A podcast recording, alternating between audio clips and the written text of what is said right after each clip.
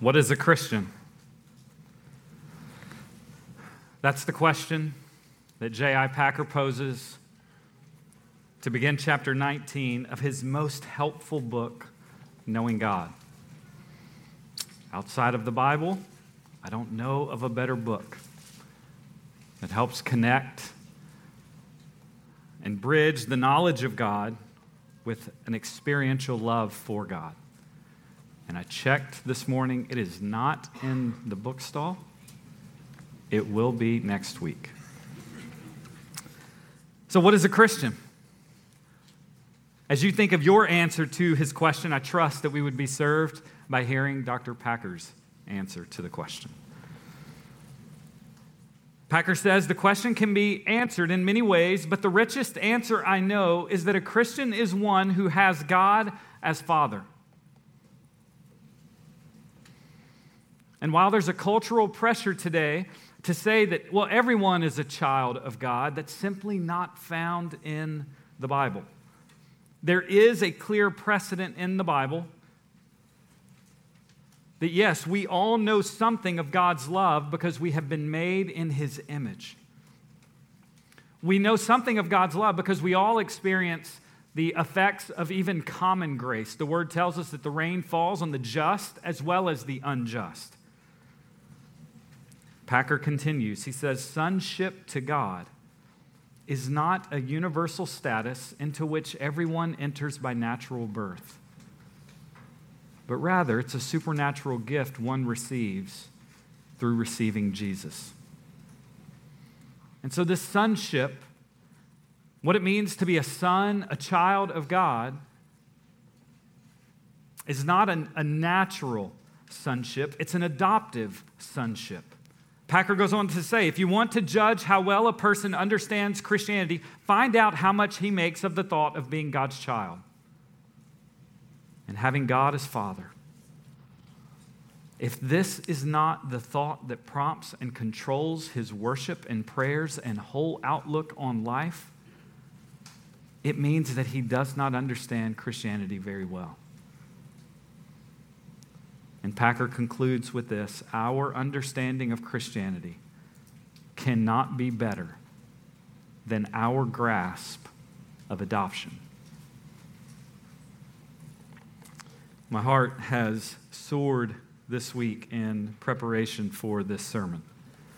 Uh, just to be entrusted as believers with these truths is an unspeakable privilege and yet to have the opportunity and the responsibility and the privilege to herald these truths this morning, I, uh, uh, it's hard to put into words the sweetness of this, this, uh, this moment.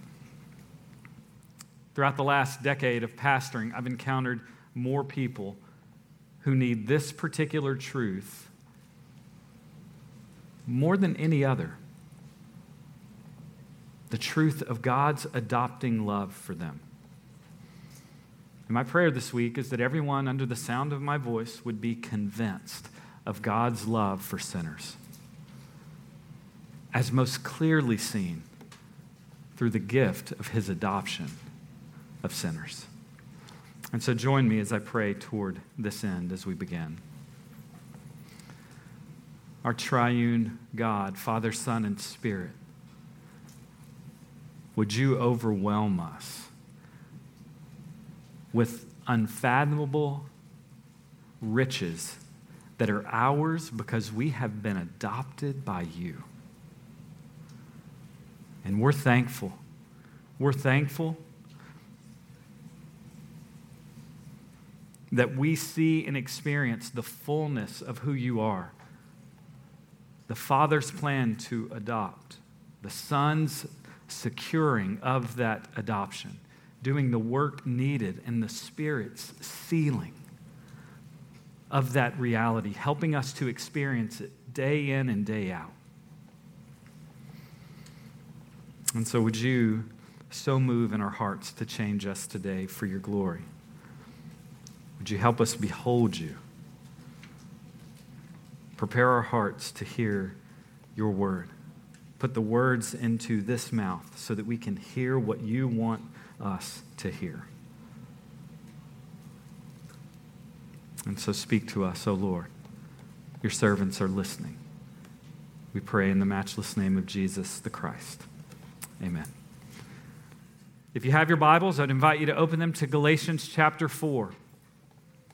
Galatians chapter 4, we will walk through verses 1 through 11 this morning. And to rightly understand Galatians chapter 4, verses 1 through 11, we have to rightly understand what has happened up until Galatians chapter 4, 1 through 11.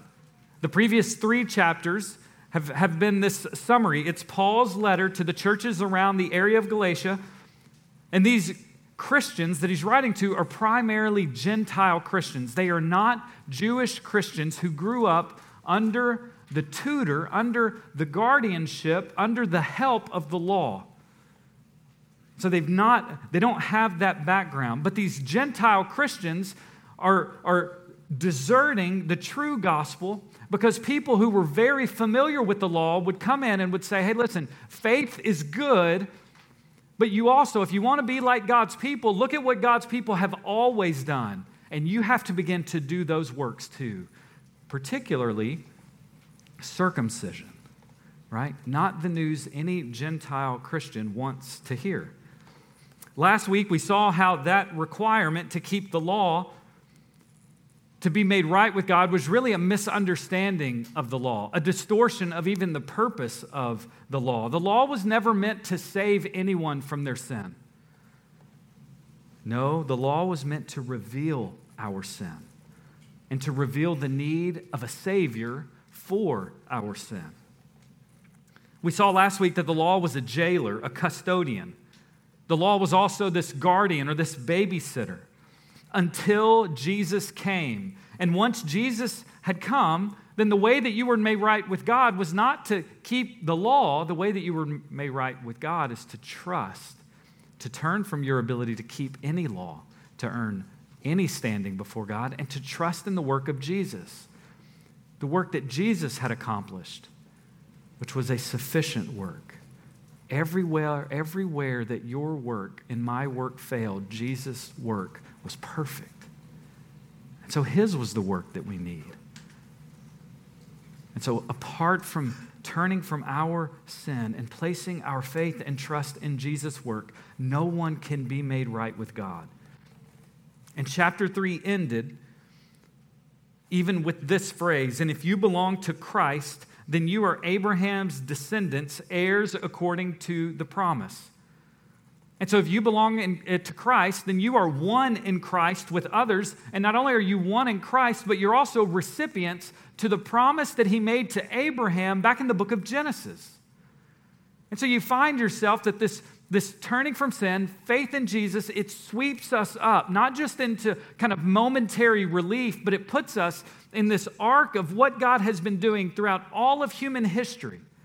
He's redeeming for himself a people from among all peoples, and he's doing it for his name's sake. Chapter 4 then continues this discussion.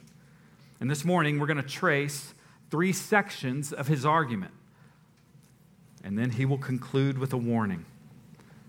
Three sections of the argument, concluding with a warning. If I can just remind you, as we seek to understand what Paul intended for this original audience.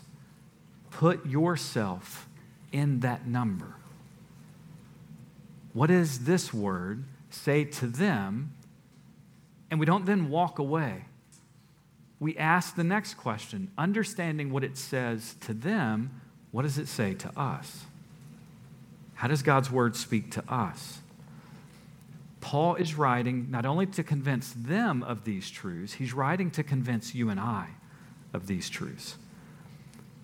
And so this morning, I don't know where you stand in your relationship with the Lord. You're either a follower of Jesus or you're not. There's no other third kind of option, hybrid option. But wherever you're at, I would just encourage you listen to his points today. See if you're persuaded by Paul's argument today. If you're not, it would be the joy of any Christian in this room to talk with you further about what do you believe? What do you not believe? Anything not clear? But Paul is writing to so convince us. And to so convince us, not merely that we would know, but to so convince us so that we would respond appropriately to this one who's worthy. And so let's begin with the first section. Number one, enslaved to sin or enslaved in sin. Enslaved in sin. We see this in the first three verses. I want to begin by reading the first two. Galatians chapter 4, verses 1 and 2, the word of the Lord says this Now I say, as long as the heir is a child, he does not differ at all from a slave, although he is owner of everything, but he is under guardians and managers until the date set by the Father. It's interesting what Paul does coming out of chapter 3. He's building on an image that he introduced in chapter 3 this idea of being an heir. You will inherit all of God's blessing that he promised to Abraham, and you will do this once you come to faith in him. His line of thought, then, at the beginning of chapter 4, is that when a child is an heir, when, when a child stands to inherit a fortune from his father and he's not of age yet to inherit it, he might as well be a slave.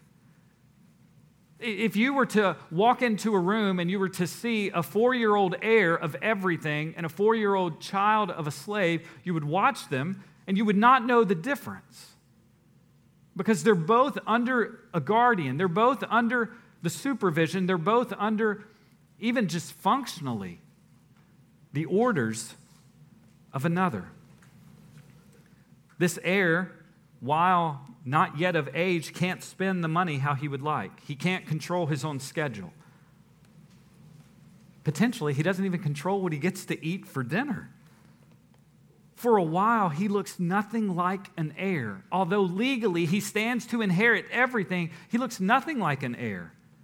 In fact, functionally, he lives like a slave under the supervision of another, under the orders, under the directions of another.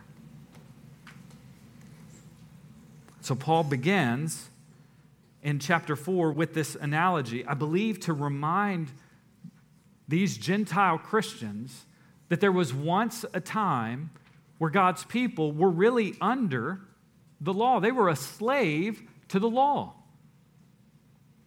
Until, it was, until there was the appropriate time, and I love how Paul says this, until the date set by the Father.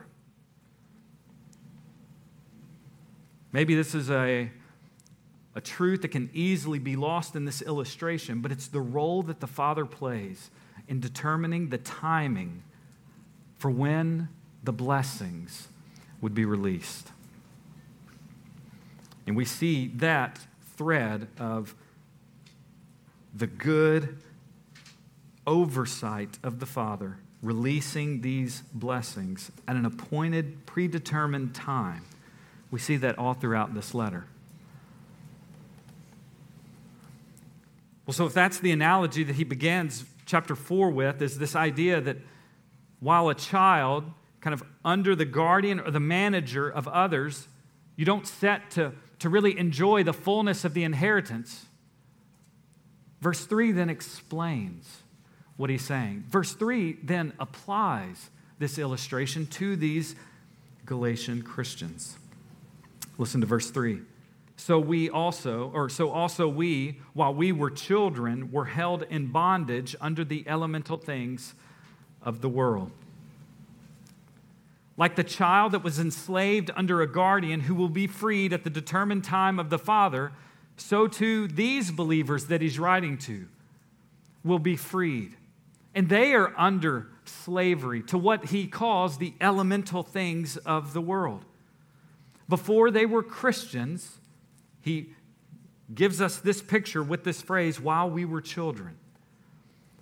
And so, what's, what has Paul done? Paul has written, and he's given this analogy to show that those who came up under the law were really not free under the law. That the law served as a guardian over them until the fullness of time would come, the, the predetermined time when God would then make freedom possible to those that were under the law. And then in verse 3, in order to apply this, the Gentile Christians at this point could have said, Hey, Paul, we were never under the law. And Paul says, You're right. Because when you were a child, you grew up enslaved to the elemental things of this world. There is a lot of debate surrounding the meaning of that phrase. What are these elemental things of the world? And truth be told, after reading a lot of it this week, I don't know if I'm fully convinced of one over another. Yet I do think that a strong consideration of what's happening here is that Paul would be talking about these elemental things such as earth, wind, fire, these sort of not uh, elementary and then we graduate, but these basic concepts of the world. I believe if you look down at verses 8 and 9, that understanding of these elemental things would match what he says when he says, You were slaves to those which by nature are no gods. You were slaves to these elemental things. He uses that phrase even again in verse 9 weak and worthless elemental things. I'm convinced of this. I wasn't convinced of this. And I began to, to look into this and I, am lean this way because in Acts chapter 14, in this area to which Paul is writing this letter to, what we find is that these Galatians were worshipers of Zeus and Hermes. And this was the idea of the day that if we could pay off these impersonal gods, then they wouldn't harm us. And so this is how they lived, right? If they were going to take a trip by sea, then what they would then make sacrifices to Poseidon so as to appease the god of the sea, these elemental things, so that we would have safe voyage in our travels. And I believe there's the connection. I believe what Paul is saying is that whether or not you were verses 1 and 2 under the law, kind of the guardian enslaved to the law, or whether you were enslaved to these elemental things, both are ways in which we are treating God as though he is a pagan God. Whether it's through the keeping of the law or making the sacrifices that are required, we then are seeking to pay off God by the works that we can do in order to receive blessing.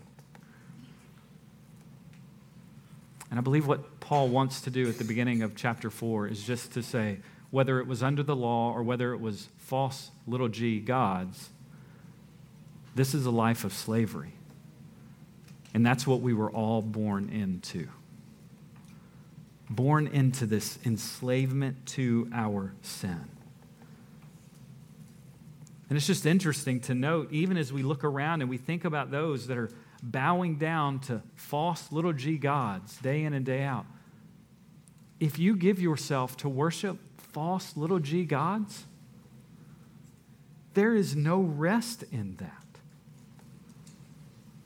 These gods are fickle. These gods are never really for you. Even when you make sacrifices to them, you don't know whether that's sufficient. You don't know whether or not that will be accepted. You have to keep these God, little g gods, happy. You have to know what you need from them. And here's the bottom line with little g gods they will only be as good as your ability to use them. I'm helped in Isaiah chapter 45, or excuse me, chapter 46. This is the imagery that he gives us. To whom would you liken me and make me equal and compare me, that we would be alike? Those who lavish gold from the purse and weigh silver on the scale, they hire a goldsmith and he makes it into a god, and they bow down. Indeed, they worship it. So you get the picture. We've taken our gold, we've taken our silver, we've fashioned, we've created literally a little g God. And now what are they going to do? Verse 7. Or, or, verse 6, they bow down and they worship it. Verse 7, they lift it upon their shoulder and they carry it. They set it in its place and it stands there and it does not move from its place. Though one may cry to it, it cannot answer. It cannot deliver him from distress. These little g gods are only as effective as you make them. They are limited by your power and your resources. How different is it to bow and to give your life to little g gods who can't carry you versus giving your life to the God who, in great love, carries you? Oh, to have a God who is different.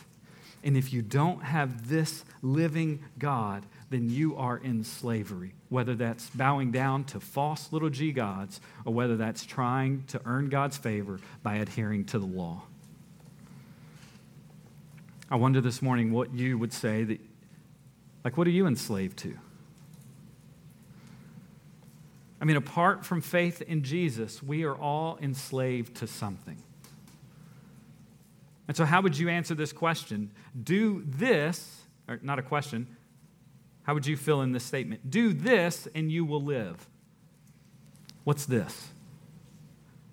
When I do this, then there's fullness of joy. When I do this, when I lay hold of this, when I can grab this,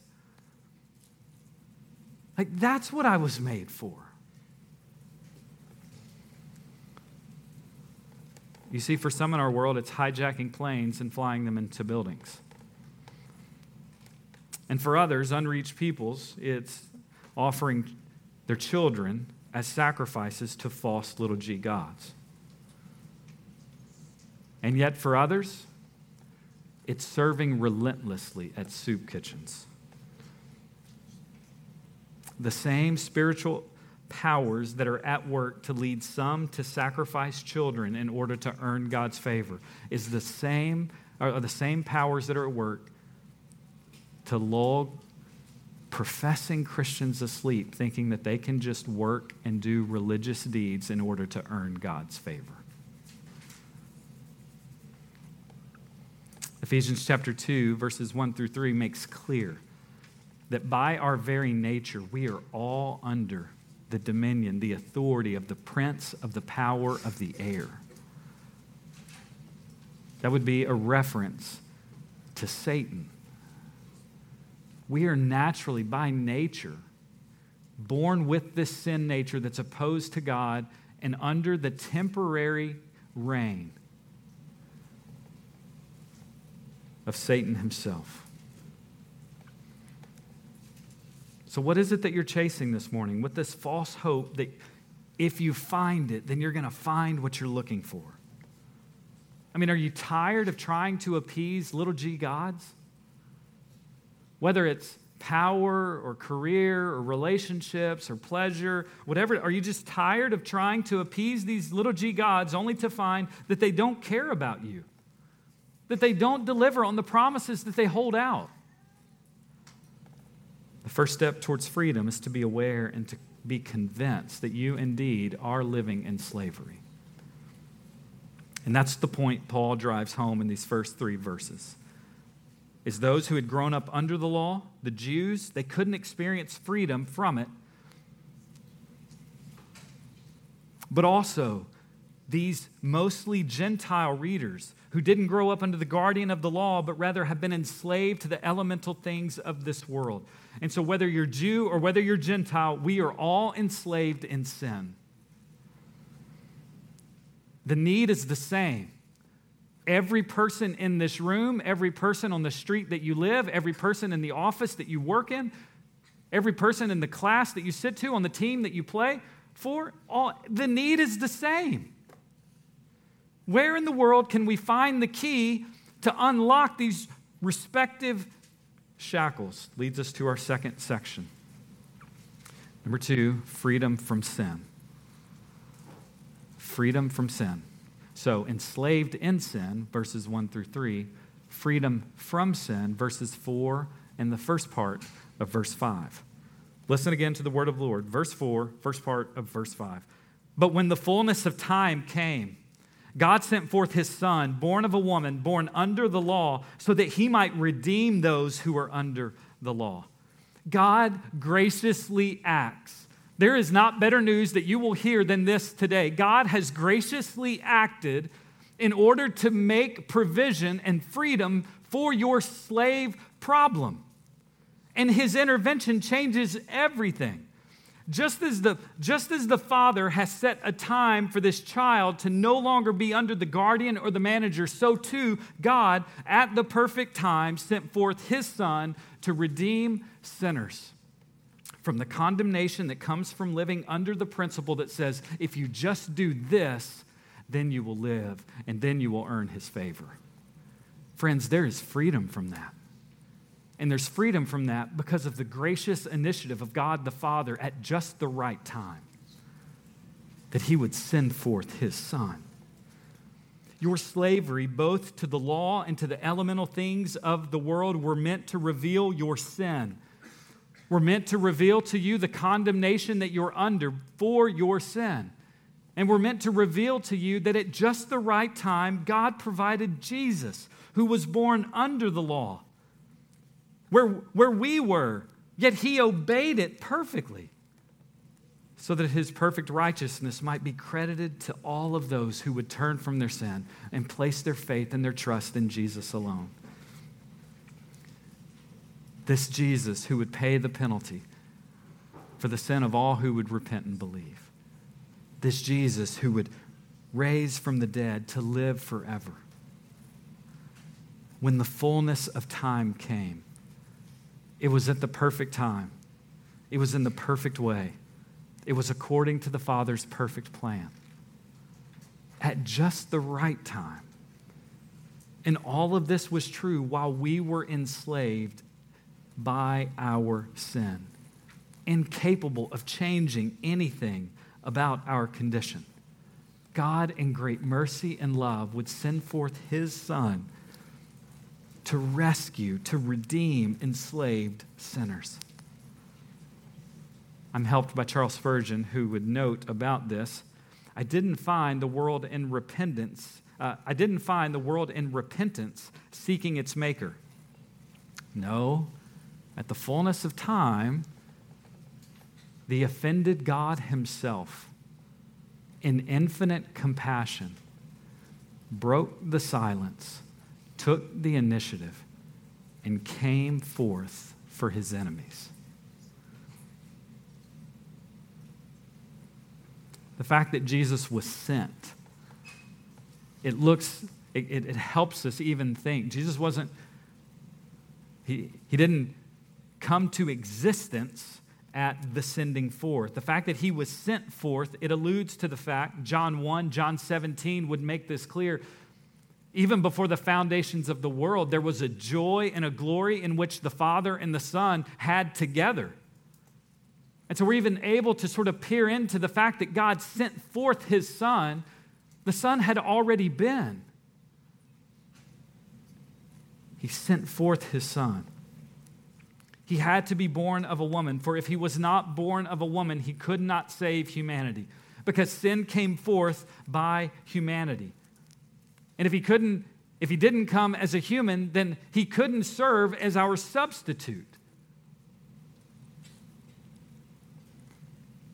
And he had to be born under the law. And I don't know, even after a week of just steeping in this truth, I don't know if I can, if I even am close to fully understanding this condescension. The giver of the law submitted to that law. It, it's not enough merely that, that he died for our sins.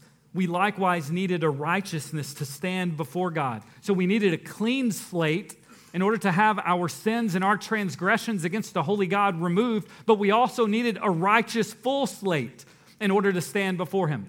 And so that's why he's born under the law and he perfectly obeys the law at every turn.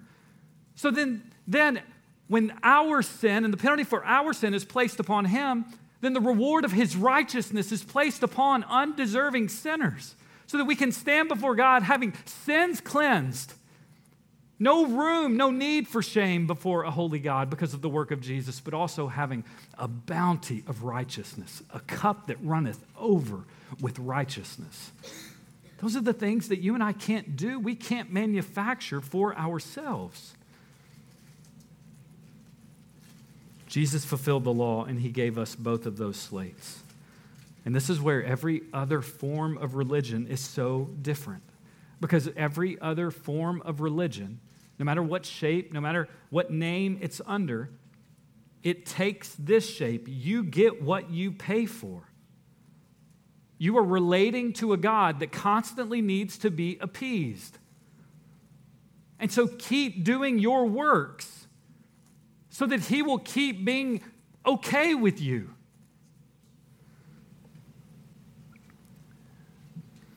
And yet, this God, this God who redeems, this God who sent His Son, He is a God who pays.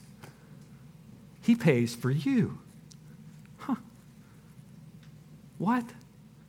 when every impulse and every other religious system calls you until you wear yourself out, you keep paying that God because He's worth it. In great mercy and love, this God pays for us.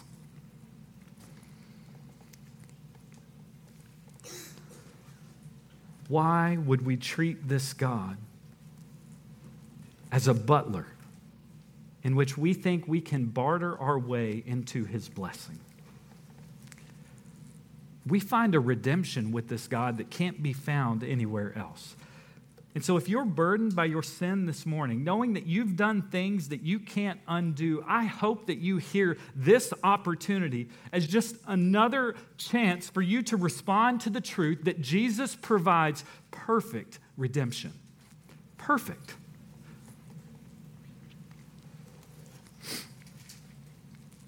No longer do you have to be defined by your sin. You can be defined by His righteousness. No longer do you have to pretend to be someone that you're really not because Jesus knows who you really are.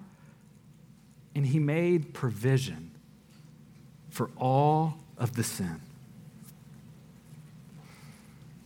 He paid your debt completely on the cross. And you can trust that that was a sufficient payment because he rose triumphantly on the third day. You can be redeemed if you will turn from your sin and trust in him alone. And so, if you're not a Christian this morning, I would just plead with you. What is your response to the case that Paul has made? That there is no other way whenever you breathe your last, there is no other way that you will stand before a holy God with any hope of the very thing you were created for eternity with Him. There's no hope for that apart from faith in Jesus Christ. Do you believe that? And if you believe it,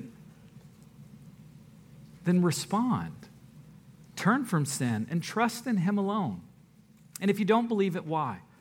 What is it that you're holding on to thinking will provide what you need in a manner that will be more complete and sufficient than what He's made possible?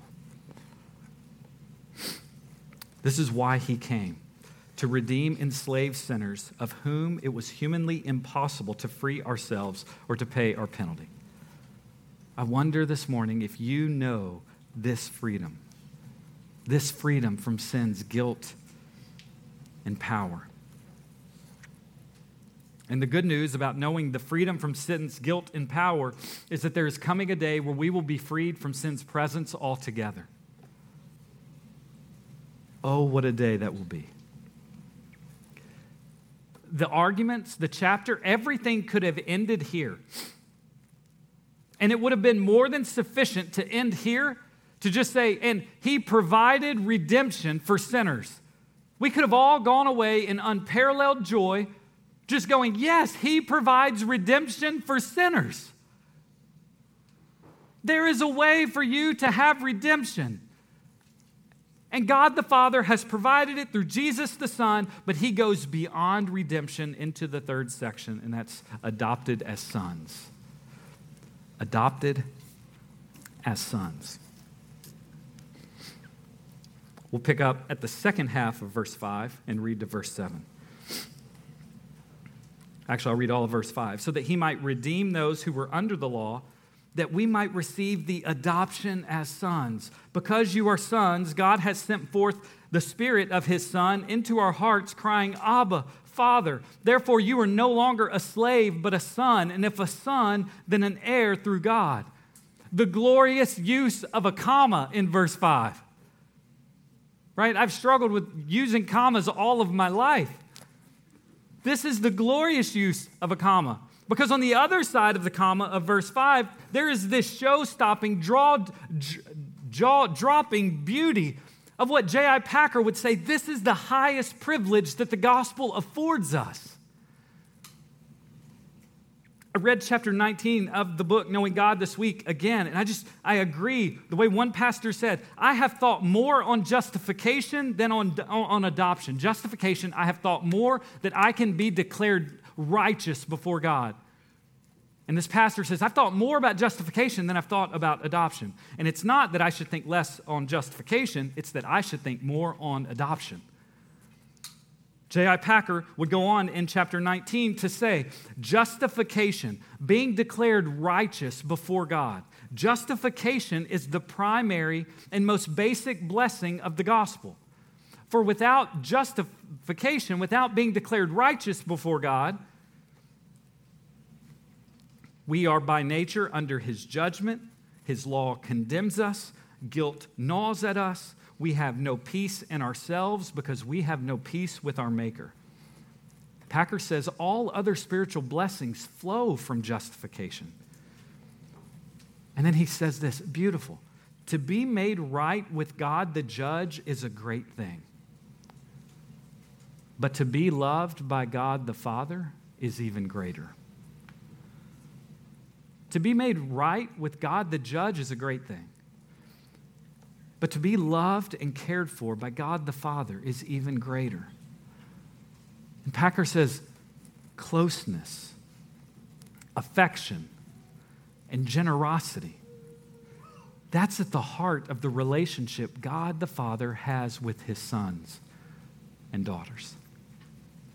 I wonder this morning if you, if you are a professing Christian, I wonder this morning if you would say, when I think of my relationship with God the Father, I think affection, closeness, lavish generosity. The doctrine of God's adopting love is meant to convince us of his affection for us, of his generosity towards us, of his closeness with us. There was great purpose in redemption. And the great purpose in redemption didn't stop at, at removing the record of debt, it brings us somewhere even better. Some of you, professing Christians, think God wants nothing to do with you.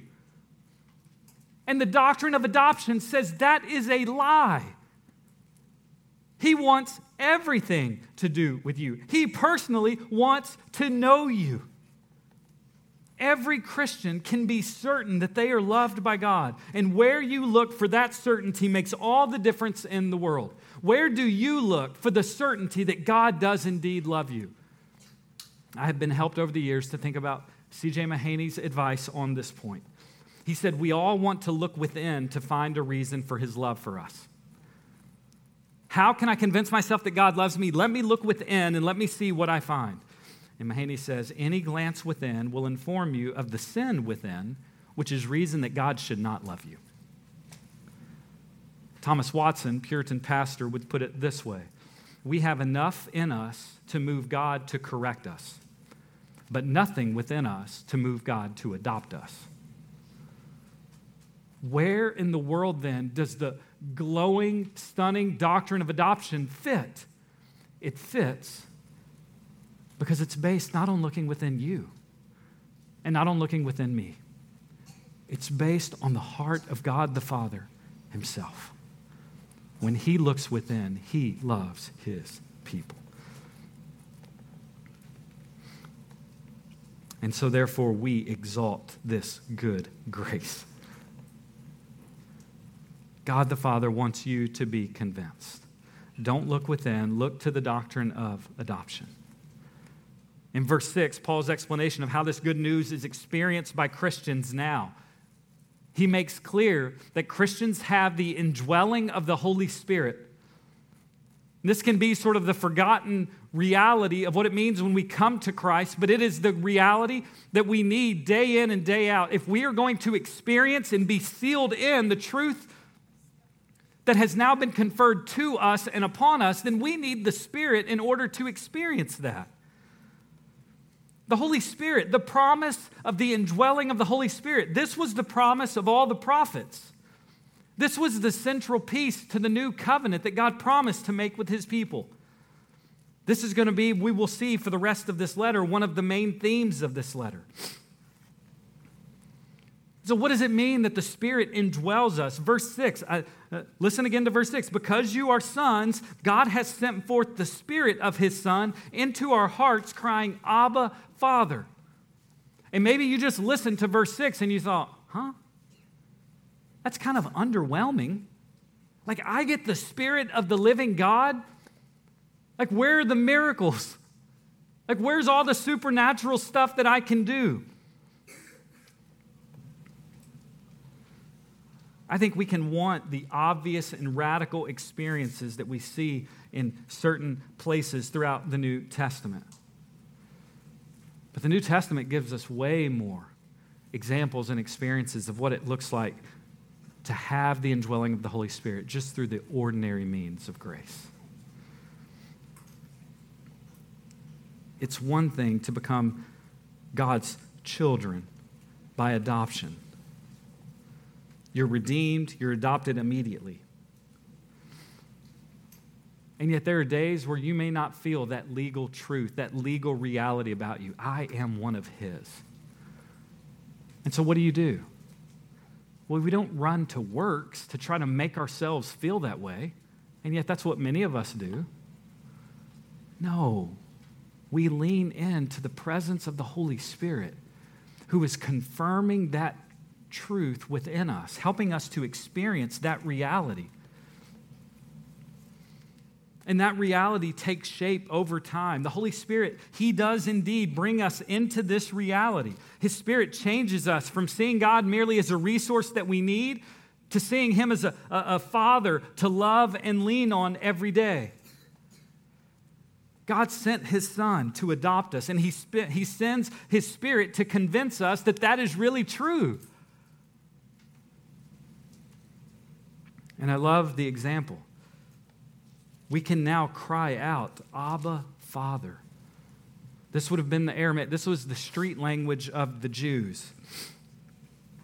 Timothy George is helpful here. He says, Abba, Father is less a cry of infancy and more a cry of intimacy. And we may think, I'm never going to say Abba, Father. It's kind of childish. No, in fact, it takes us to the heart of intimacy with God. This, the word is used in two other places, I think, to give us a glimpse into this reality. What is the Spirit bringing about in us when we cry like this? Romans 8 15. We don't have a spirit of fear, but we have one that cries out, Abba, Father. And so the Spirit then is helping us not have a spirit of fear, but helping us have a spirit of trust, a spirit that's able to, to not swerve away whenever times are hard. The God is my butler perspective that's fearful.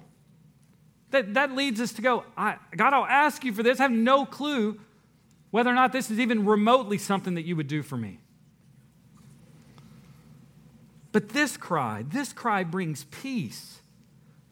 And let's just be clear, Romans 8:15 talking about how we can cry to God, not have a spirit of fear, but we can cry to God and have a spirit of trust and confidence. That doesn't mean that if we cry to God this way, then trial and struggle and pain and difficulty will not come. Because two verses later, Paul actually says, Yes, you will cry this and you will need to cry this because the struggle is coming. The transition doesn't happen there because there's no reason for fear. It happens because there's a spirit who helps us not grow fearful. We can now trust in that trust, I think we see put on display perfectly in the uh, other occasion in which this word Abba Father is used. Mark chapter 14, verse 36. On the night in which Jesus would be betrayed and tortured and arrested and killed, he would cry out. And he cries out, Abba Father. Take this cup from me. Nevertheless, not my will, but your will be done. Jesus, in his humanity, didn't want this hardship. And so, what's his instinct? His instinct is to cry out, Abba, Father. And, Christian, that is what the Spirit is doing in your heart and life. It's leading you to cry out in moments of uncertainty, Abba, Father. Not what I want, but what you will. Leading us to cry out in confidence and, and trust. And I read this truth in Galatians chapter 4, and I think about the truth in Mark chapter 14, and I just think, if we're sons, this is what he says in verse 7, then we are heirs with Christ. And the same words that Jesus could utter are the words that you and I can utter. We share in the inherited rights of Jesus himself in relation to his Father. And so, friends, professing Christians, pray.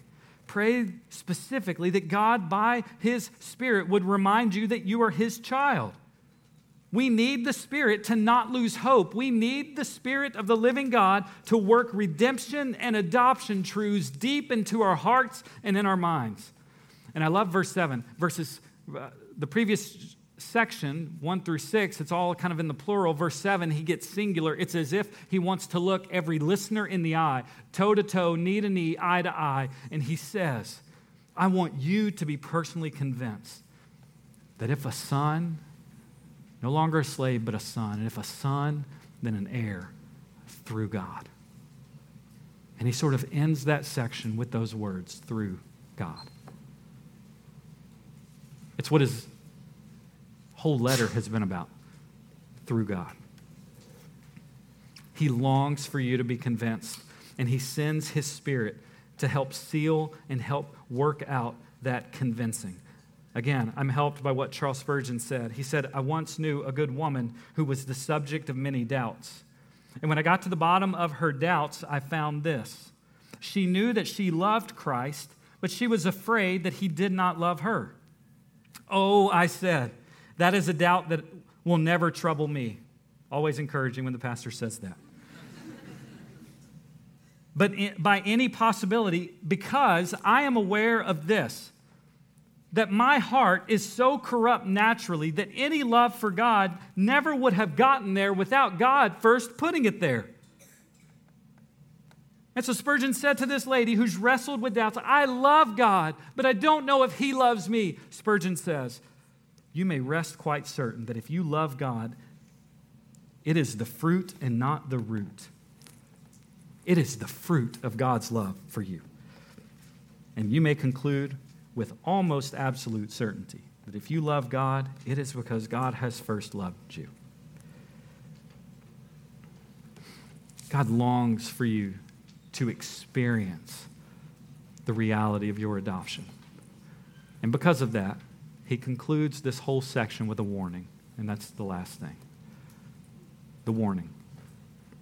We see this in verses 8 through 11. However, at that time, when you did not know God, you were slaves to those which by nature are no gods. But now that you have come to know God, or rather be known by God, how is it that you turn back again to the weak and worthless elemental things to which you desire to be enslaved all over again? You observe days and months and seasons and years, and I fear for you that perhaps I have labored over you in vain. And the logic is clear. You turn back to the law, slavery.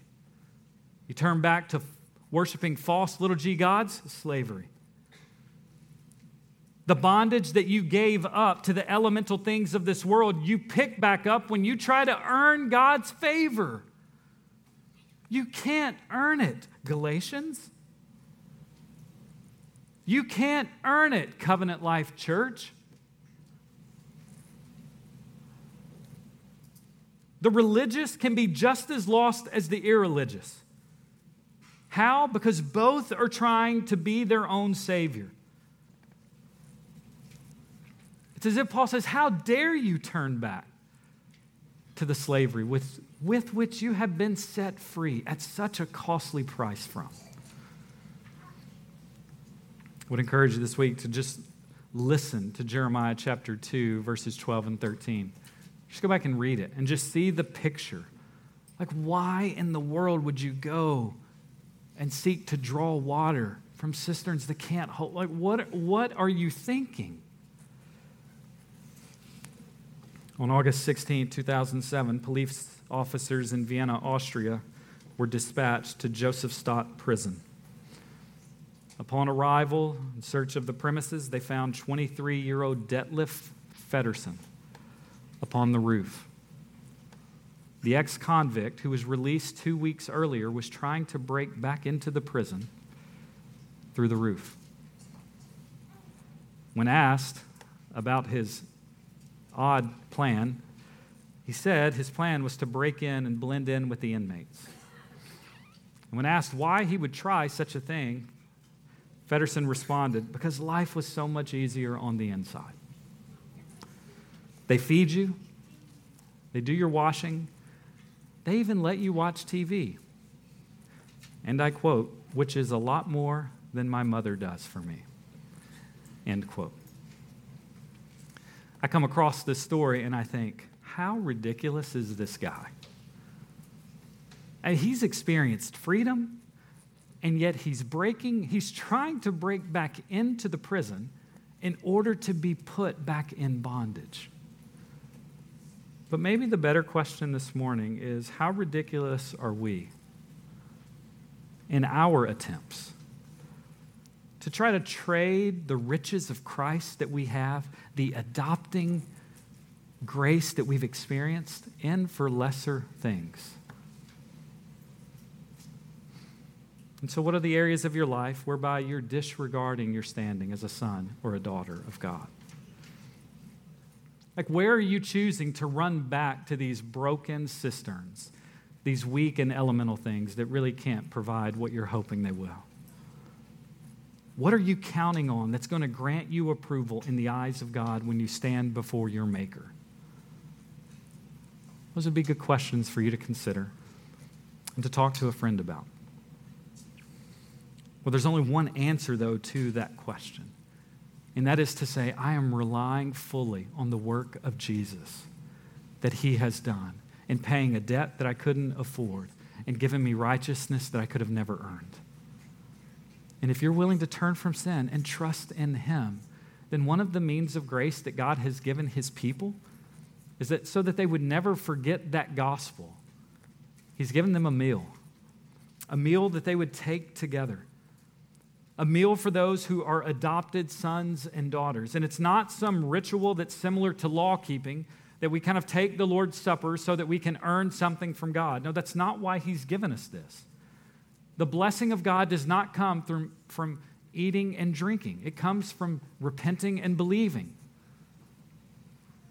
But He has given those who have repented and who are believing this meal to commemorate that good news. And so this meal is to be approached and taken with an attitude of grateful worship.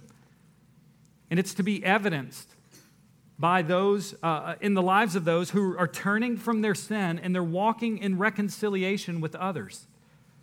This is a meal for baptized Christians, those who have followed the Lord in obedience. It's a, it's a meal for baptized Christians who are members in good standing of a local church that preaches the true gospel that Paul preached, that we preach. And hopefully, if you're not a part of this church, that you that, that is preached at your church.